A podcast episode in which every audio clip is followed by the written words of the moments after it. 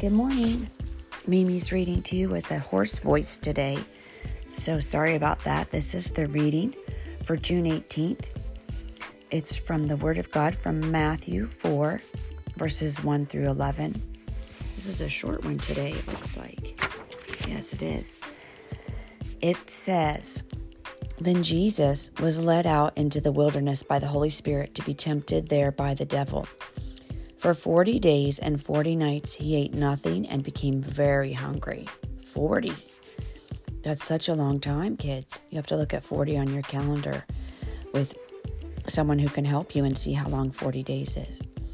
Then the devil came and said to him, If you are the Son of God, change these stones into loaves of bread.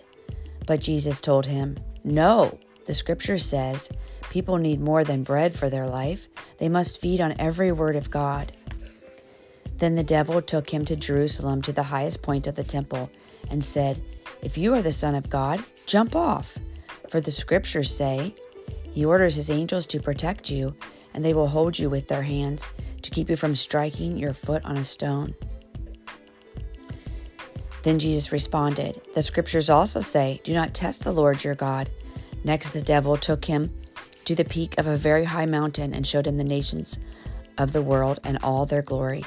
I will give it all to you, he said, if you will only kneel down and worship me. Get out of here, Satan, Jesus told him. For the scripture says, You must worship the Lord your God, serve and serve him only. Then the devil went away, and angels came and cared for Jesus.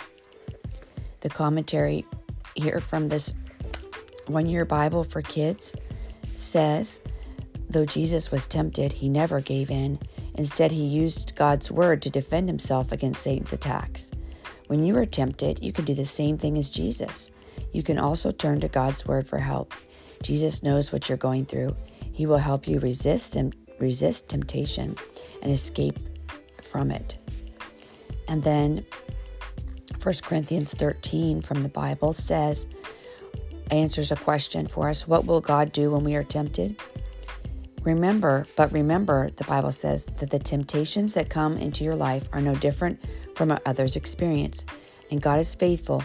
He will keep the temptation from coming becoming so strong that you can't stand up against it. When you are tempted, he will show you a way out so that you will not give in to it. 1 Corinthians 10:13. It's a really good reminder for everybody today, isn't it? I hope my voice gets better and thank you for so that I can read more to you and thank you for joining me today.